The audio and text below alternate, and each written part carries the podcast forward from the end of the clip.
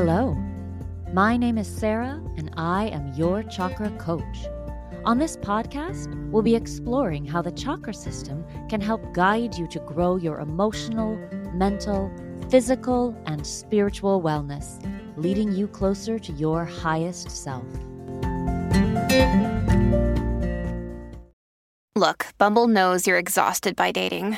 All the must not take yourself too seriously and six one since that matters. And what do I even say other than, hey?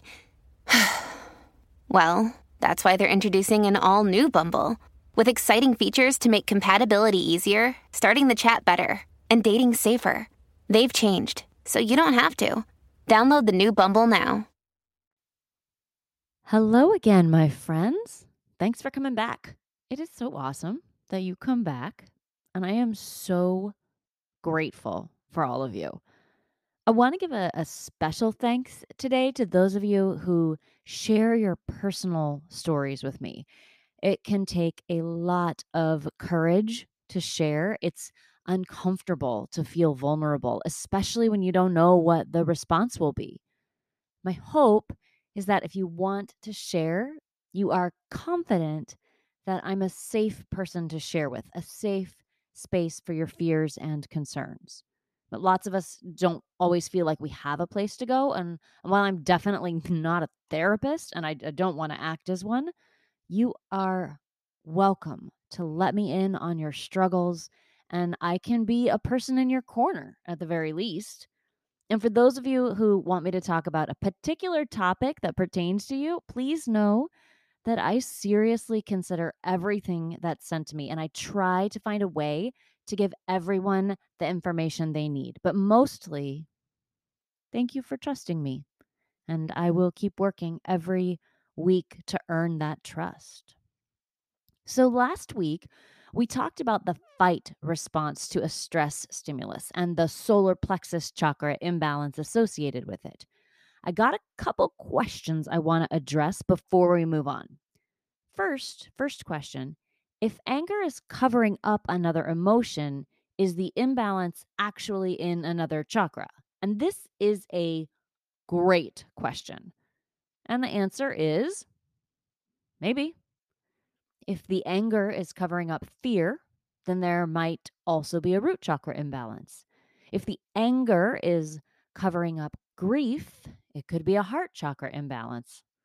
I would offer, though, that there is also a jump in solar plexus activity, creating an imbalance there in that moment, even if you don't necessarily feel you have one all the time.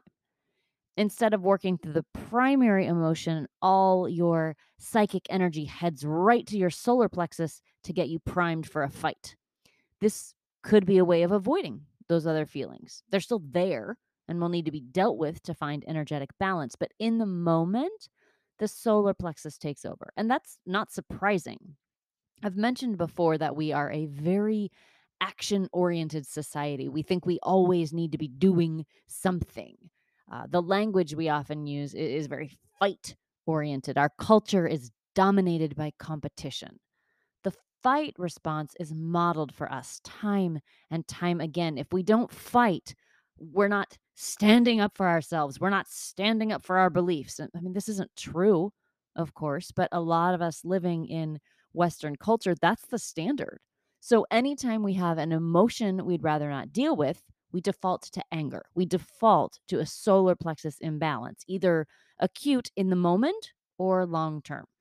It doesn't mean that there isn't an imbalance elsewhere. It just means that our stress response stems from the solar plexus chakra and we fight. The second question was almost the opposite. Does anger have to be covering something up? And I'd say not necessarily. I think sometimes we're just mad, but usually at something or someone, though, and, and, and usually at how it made us feel. So while I'm not going to say that there's never just anger, my, my guess is that most of the time there's a second feeling in there that triggers the anger. Frustration, disrespect, injustice. I'm not saying there aren't good reasons to feel anger. Just that in my experience, anger exists alongside something else, which is why it sits in the solar plexus chakra and not the sacral chakra or even the root chakra. If you have an example of anger being an, an independent experience, though, I would really love to hear about it and, and learn from you. Last week, I went into some detail about the sympathetic nervous system stress response, so I don't want to repeat all of that. If you missed it and you're interested, you can go back to episode one forty-two and catch up, but I'll give a, a quick overview now. When we're faced with a threat, physical danger, emotional danger, mental danger, we have a series of things that happen in our body to prepare it to respond to the threat. Hormones are released to prepare our muscles, our senses heighten, and our entire, entire history uh, as individuals and as a species is activated to help us select a response. This all happens automatically, including the response we select. In reality, the response is kind of selected for us based on what we know about the threat and our options, or at least our options as we see them in this stressed state. More on that another time, but frequently there are options that our primal brain doesn't even consider in its quest to keep us safe, which is the whole job of this nervous system response, to keep us safe. The, the funny thing about keeping ourselves safe is that we, we might get rid of the danger or avoid it or, or whatever, but in modern society, we don't always resolve the threat with these actions.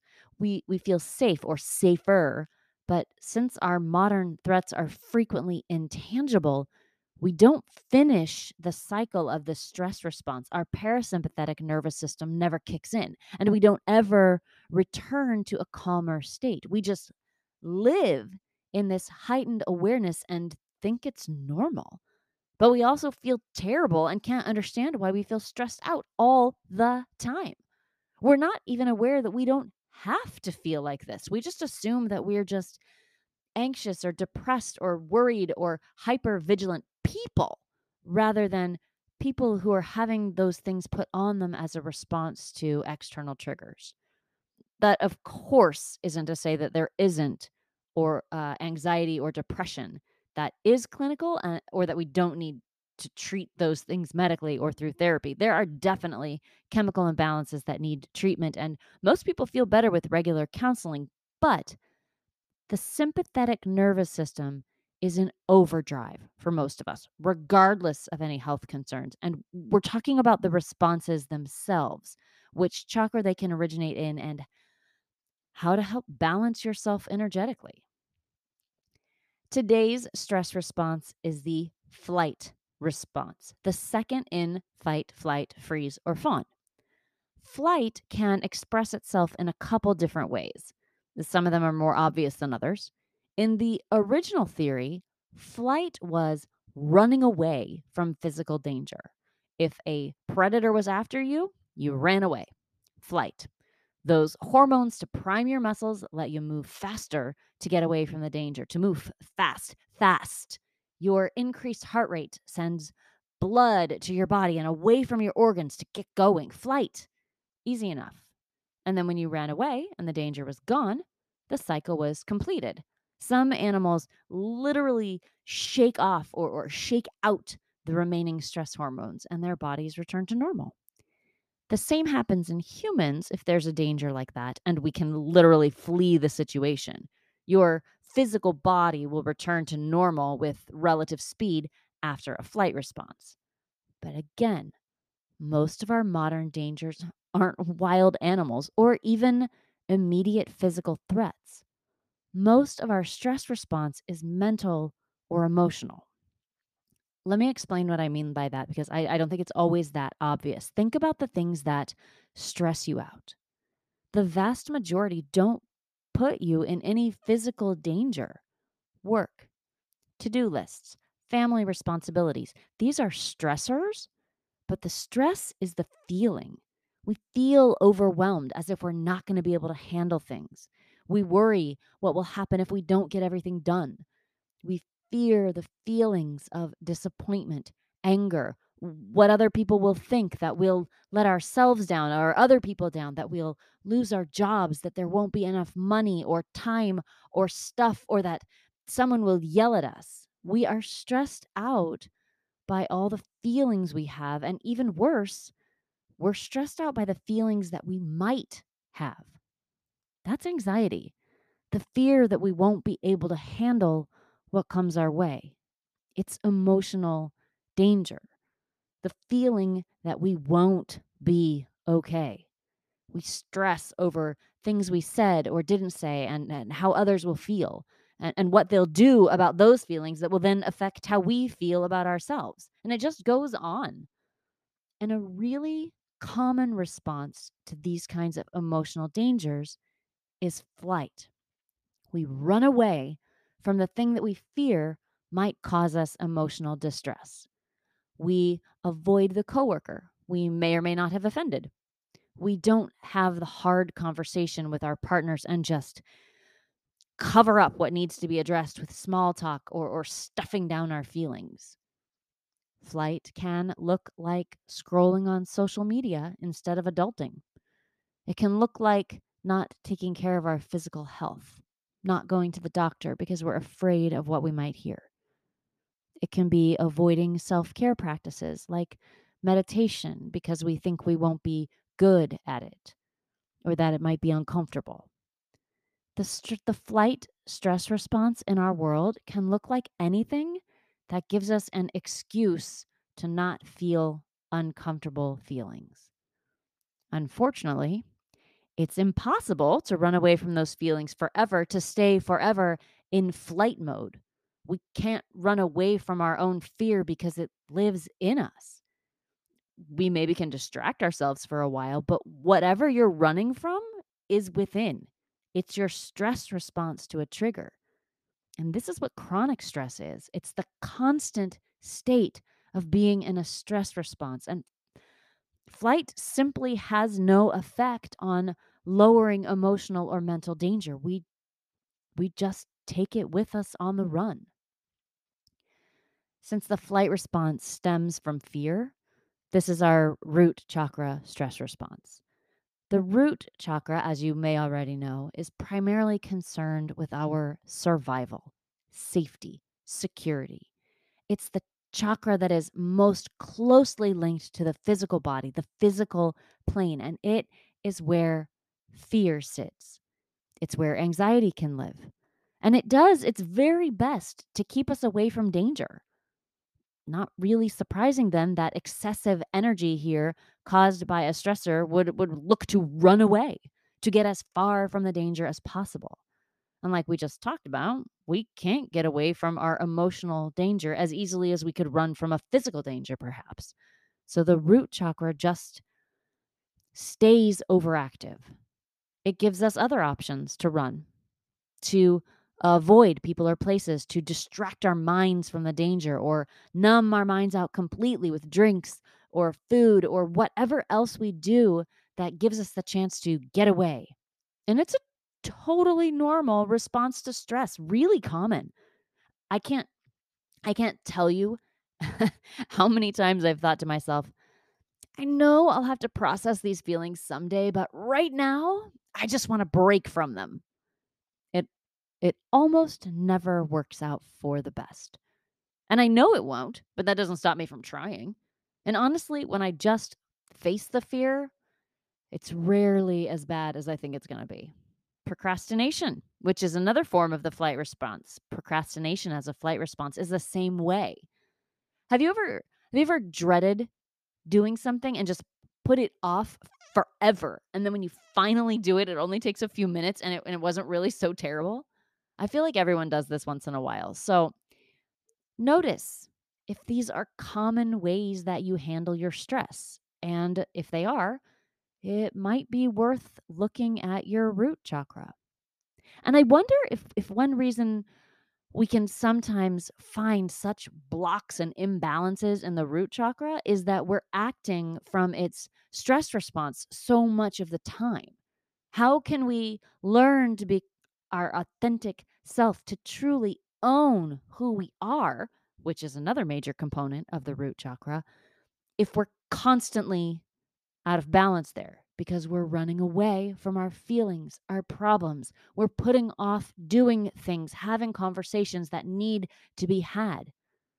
Maybe if we can move away from the flight response, we can start to get deeper into the layers of the root chakra and allow that elusive feeling of total self-worth to surface. I think the best ways to balance the root chakra and calm your flight response are facing and grounding. Facing is exactly what it sounds like, facing your fears.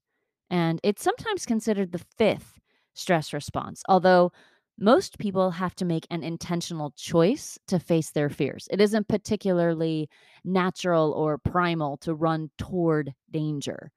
But if what we fear is inside of us, our emotions, our self-trust to handle whatever comes, discomfort, we can't escape it anyway, so we might as well face it.